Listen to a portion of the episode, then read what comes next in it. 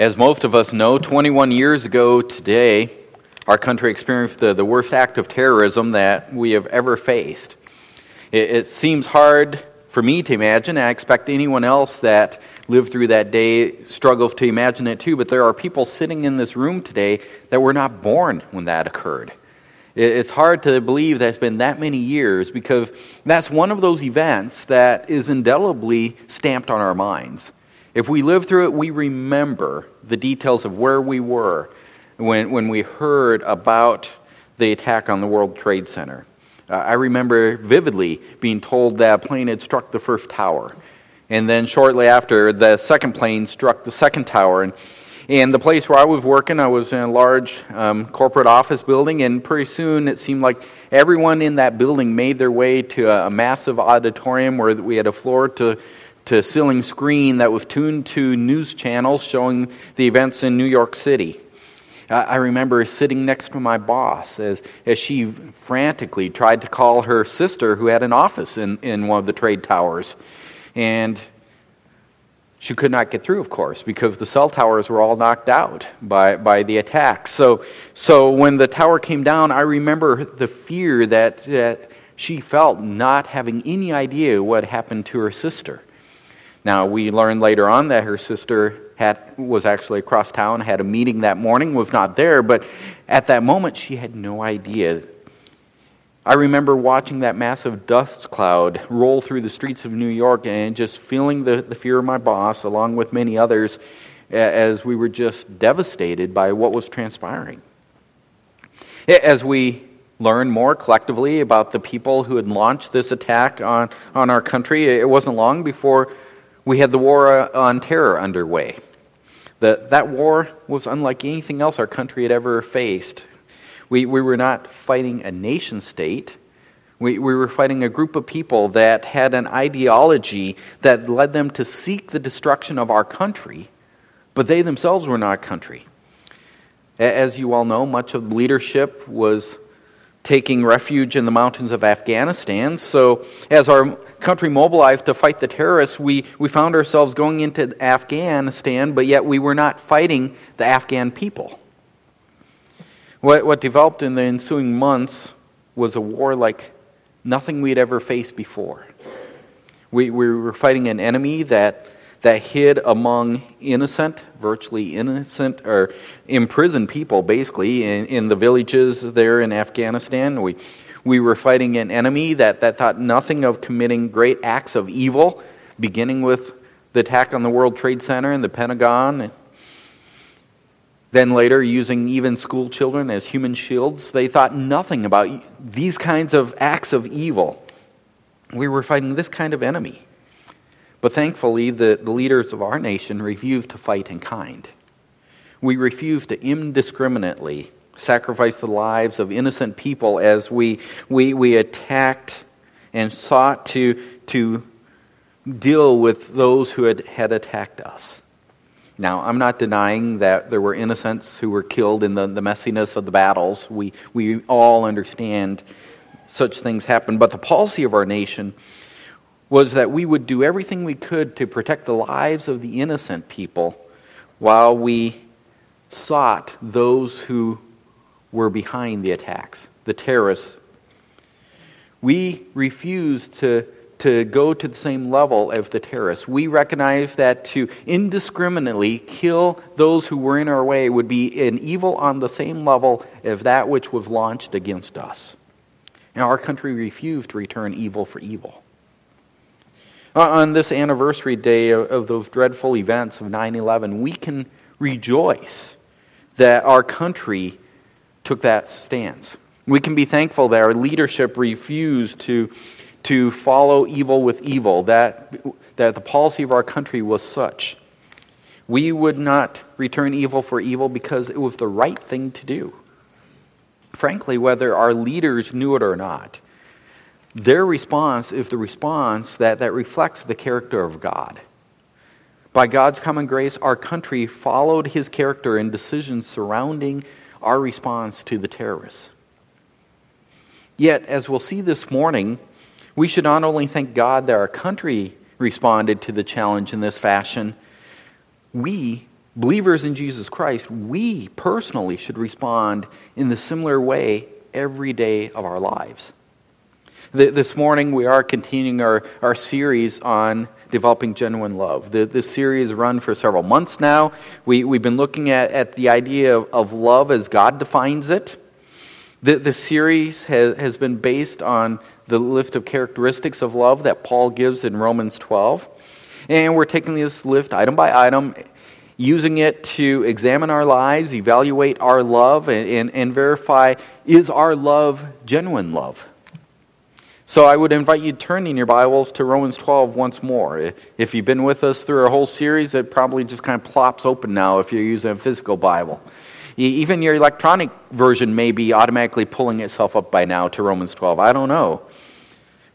We've been here quite a while. Look at verse 9 where Paul begins his list. Let love be without hypocrisy. Abhor what is evil. Cling to what is good. Be devoted to one another in brotherly love. Give preference to one another in honor, not lagging behind in diligence, fervent in spirit, serving the Lord, rejoicing in hope, persevering in tribulation, devoted to prayer, contributing to the needs of the saints, practicing hospitality. Bless those who persecute you, bless and do not curse. Rejoice with those who rejoice, and weep with those who weep. Be of the same mind toward one another. Do not be haughty in mind, but associate with the lowly. Do not be wise in your own estimation. That's how far we've gone in Paul's list. By, by this point, we know that these are difficult things to do.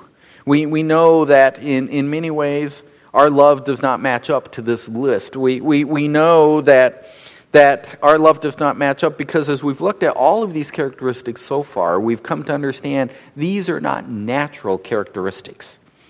These are supernatural. These are supernatural things that the Spirit of God produces in the lives of those who know Jesus Christ as Savior. I've said many times, I'll mention it again, this really is a series for those who know Jesus Christ as Savior. I'm quite confident in a room this size with this many people this morning that, that there are some here that that is not your, the case in your life. You do not know Jesus Christ as Savior. You know of Jesus. You, you may even pretend to believe in Jesus, but you do not. You, you, you believe that you do not need a Savior. You believe in yourself. You're wrong. I can't say it any more simple than that. You're wrong.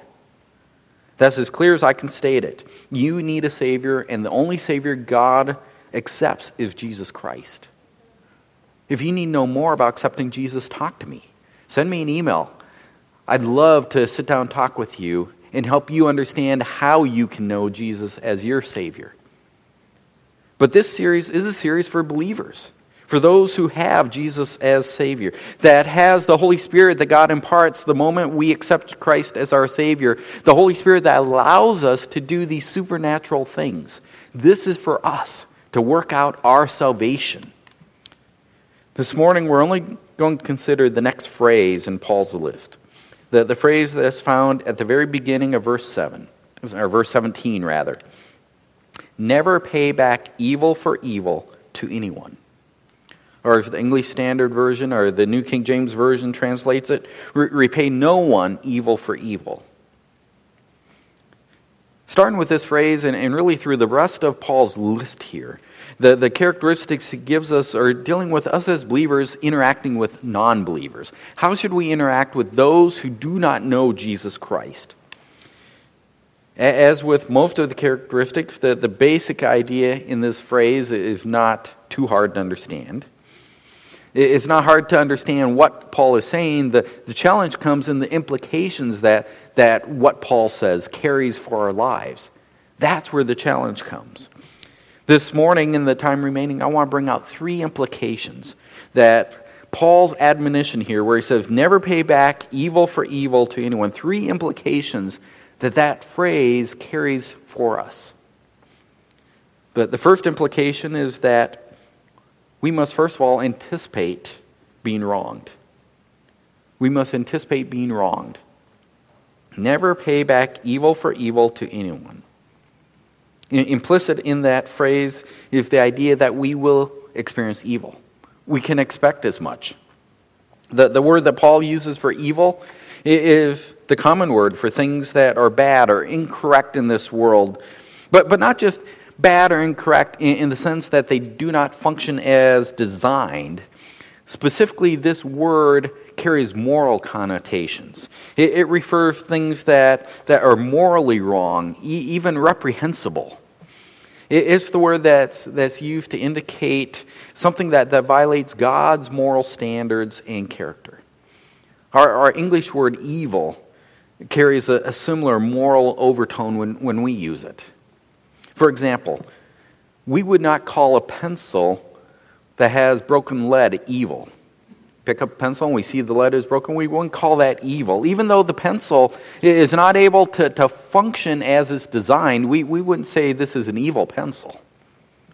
By, by contrast, we would call the act of, of someone who, who grabbed the, a pencil out of our hand and intentionally broke the lead, we'd call that evil. We would call that evil because there's a moral element now in the broken lead. There's a moral element that's brought by the act that the person undertook. That person was striving to inflict, in this case, minor harm, but they were striving to inflict harm on another, on us. It's the moral element that, that makes the lead evil, the broken lead. Well, we live in a, a world that, that's clearly broken by sin. We will suffer many things in our lives because this world is broken by sin. It's under the curse of sin. We will grow old. We will develop diseases. We will drop things on our toes and experience pain. We will even endure mosquitoes. There, there's a lot of things in this world that, that are there because this world is broken by sin. We'll face all sorts of things because our world groans under the curse these things are not directly evil. Rather, they're the extended consequences of a world broken by evil. At the same time, we are surrounded by people who are enslaved to sin. At the very core of, of people's beings, they are depraved. They, they worship self rather than God. They, they serve self rather than God.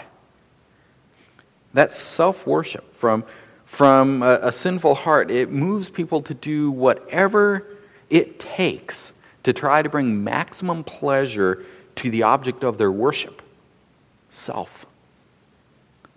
Thankfully, God, through His common grace, mitigates much of the impact of billions of people simultaneously trying to worship self. If God, in His common grace, did not do that, we could not survive on this planet. Still, God's mitigation is not the same as his removal of the self worship of billions of people.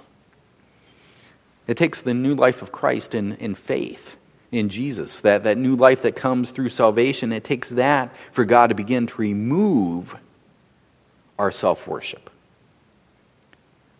Aside from salvation, all God does is mitigate the impact to some level. So here we are in, living in this world surrounded by billions of people who have rejected God and, and replaced the worship of God with worship of self. They are at the center of their lives. And whenever we get in the way of someone's self worship, whenever we get in the way of their self centered goal of pleasing, of pleasing self, we can expect trouble. We, we may not even know that we've interfered with, with their self worship goal when, uh, when we've done something. We may have no idea that we've gotten in the way of, of this self desire that they have. We'll have no desire until the lashing out comes.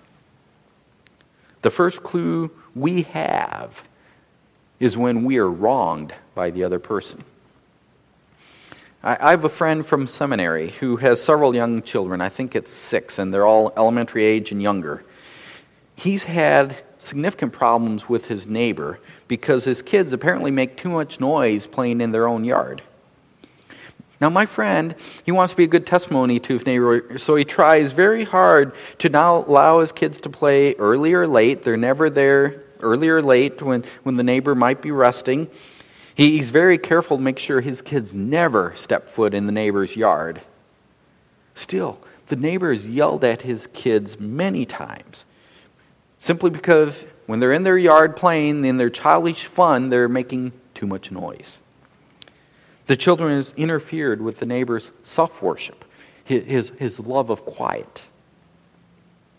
Now, I'm sure we've all had people yell at us. Maybe because we drove too slow in front of them. Maybe we took too long in the checkout line. Whatever. In the workplace, we, we maybe have experienced our coworkers being angry at us because our boss promoted us over them. We were promoted because of our diligent work. They were not as diligent, but they were still mad at us that we got the promotion. As we've discussed before, there, there are numerous social issues um, abortion, euthanasia, marriage, sexuality, all these different kinds of social issues that all we have to do is, is take the stance of God's truth and say, this is what is right. And we'll find ourselves reaping accusations and anger from people around us. The thing that is common in all of these examples is that we do not have to do anything wrong ourselves to bring problems into our lives. We can do everything right. We can live consistently with what God has told us to do in His Word. We can live rightly and still face incredible animosity from the people around us. We can experience countless wrongs coming our way. Oftentimes, the animosity comes in words, but other times it comes in forms that are much more significant. People will do things to us.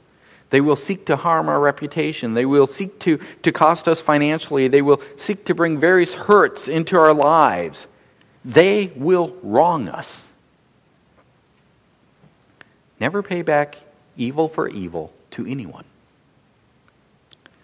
The first implication is that we must anticipate being wronged. We must anticipate it. We will be wronged. The second implication also is a direct application. We must not retaliate, retaliate against wrongs. We must not retaliate against wrongs. Now, the, the Greek phrase, uh, the way Paul puts in the original, is it's not too hard to reflect in English, but it's hard to make English smooth as, as we reflect what Paul has said. So we, we tend to lose a little bit of Paul's emphasis in the original.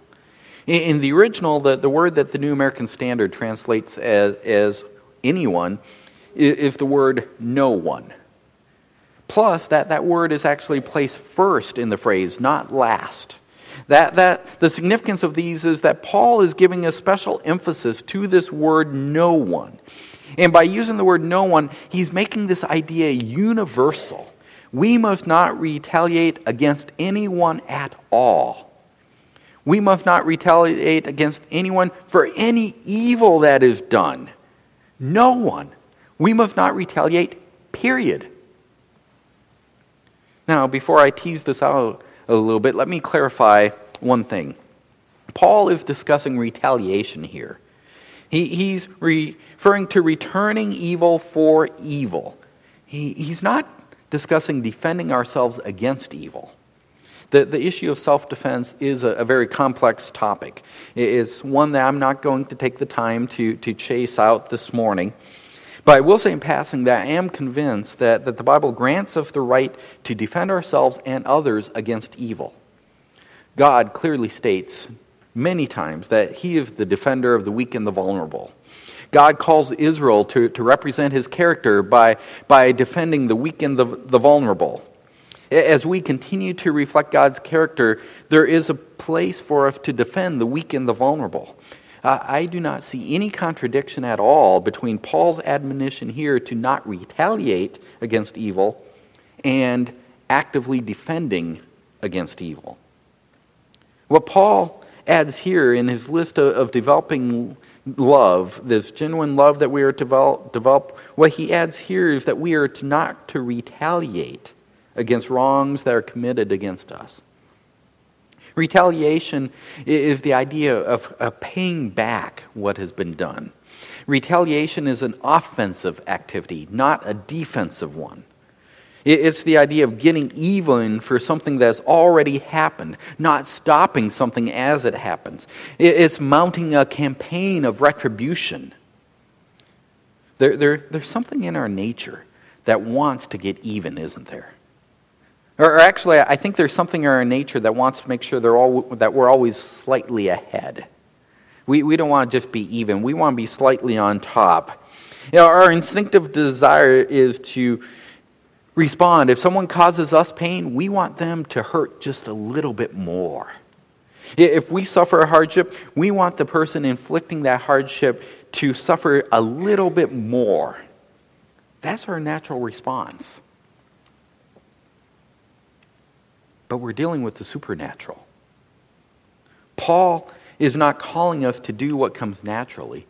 Paul is calling us to do what we can only do through the supernatural work of the Holy Spirit in our lives.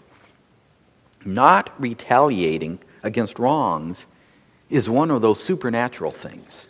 To, to turn the matter of justice and injustice over to God Rather than to attempt to accomplish an evening of, of the score on our own, that is supernatural. And we're to do this with all wrongs. There are no exceptions. Think about when a child has been wronged. Mom comes into the room because there's been some kind of dust up between two kids. Mom comes in, and, and as soon as she's spotted, one of, of the children will begin pleading his case. Uh, of course, the second child usually joins in because the second child probably feels wronged as well and is pleading in case. And, and mom hears enough to, to determine that there are mutual issues here and declares this case is closed. We're not doing anything else. Immediately, the child who feels most wrong begins to sputter, but, but, but, but, but, but, mom! Sadly, I fear oftentimes we respond to God that way. But, but, but, but God, this person's done something to me. We agree that we should turn wrongs over to God when we suffer them. We agree intellectually because that's what the Bible says. But, but when God does not immediately retaliate on our behalf, when, when God does not settle things the way that we think they should be settled, we find ourselves mentally responding at least to God. Maybe not verbally, but mentally. But, but, but God, so and so deserves pain. After all, they, they've made me, your child, experience pain. They deserve pain. And then we feel the urge to, to take the matter back into our own hands. We, we want to become God's tool for inflicting that just pain. God calls us to a higher response. God calls us to a different response. God calls us to not retaliate against wrongs. In fact, God, through Peter in 1 Peter 3 9, takes this challenge even a step higher. He says, We are to be a blessing to people who wrong us rather than retaliate in kind. We're called to do this because in Christ we are called to be different than those who wrong us. Never pay back evil for evil to anyone.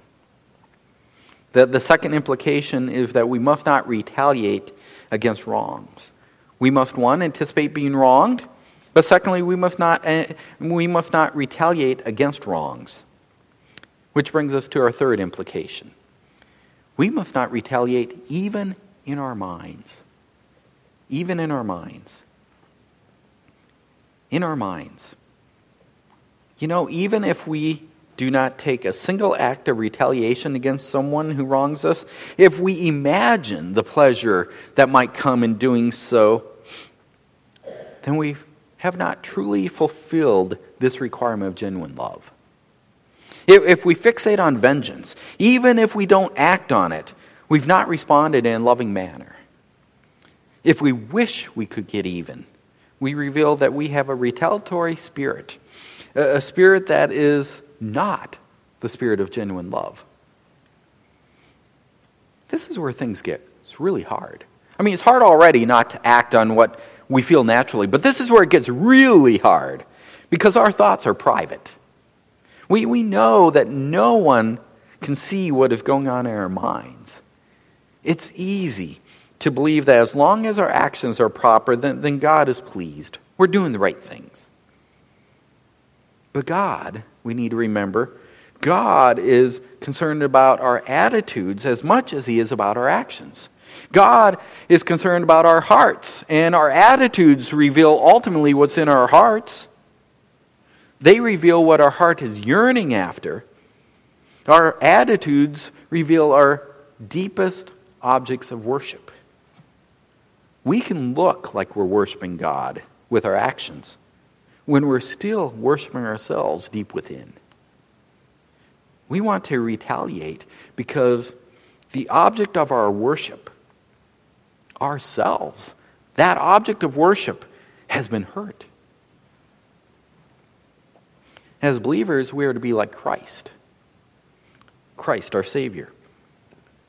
Well, Philippians 2 5, there Paul tells us specifically that we are to have an attitude that, that matches the attitude of Christ. Let this attitude be in you, which is also in Christ Jesus.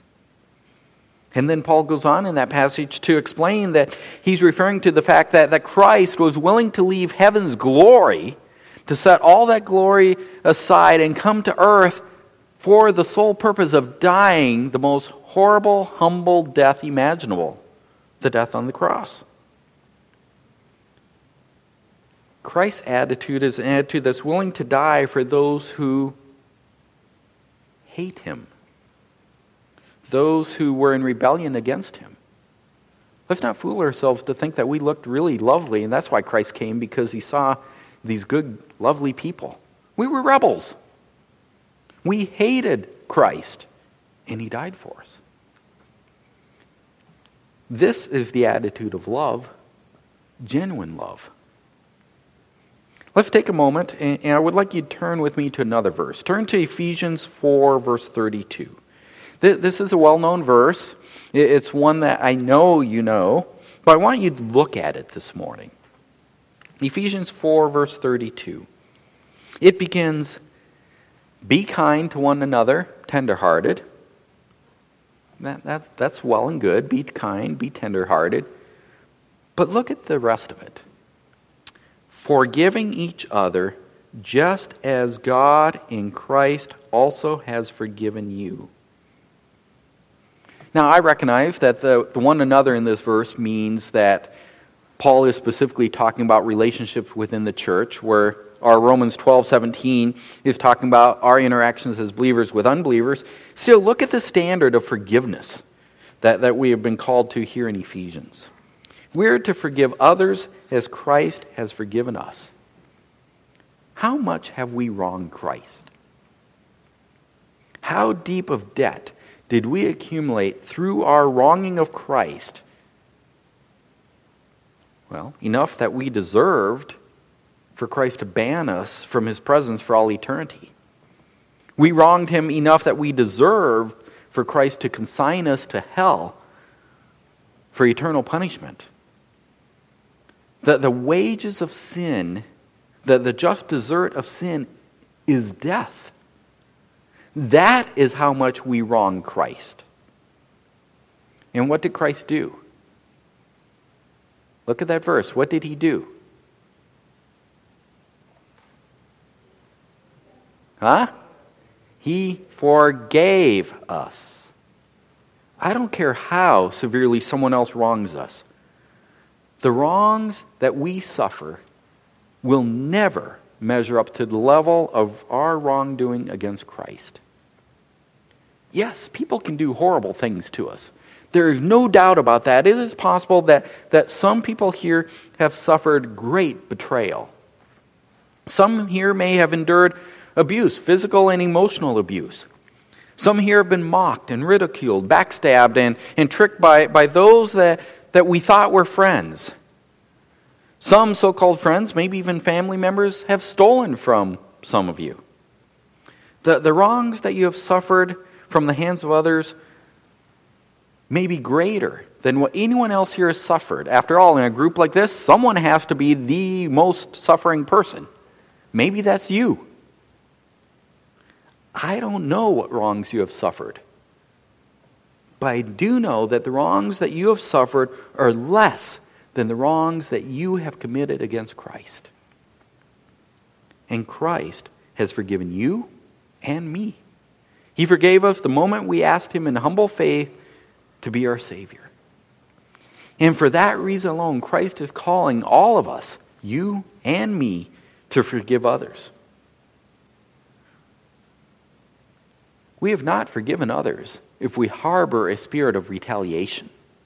If we're still holding on to that wrong that, we, that they've done to us, even in our minds, we are not forgiving. We may look like we are not returning evil for evil, but if we are wishing that we could, we are failing to forgive. We are failing to obey. We are failing to live out genuine love. Never pay back evil for evil to anyone. The third implication is that we must not retaliate even in our minds. Never pay back evil for evil to anyone. Three implications.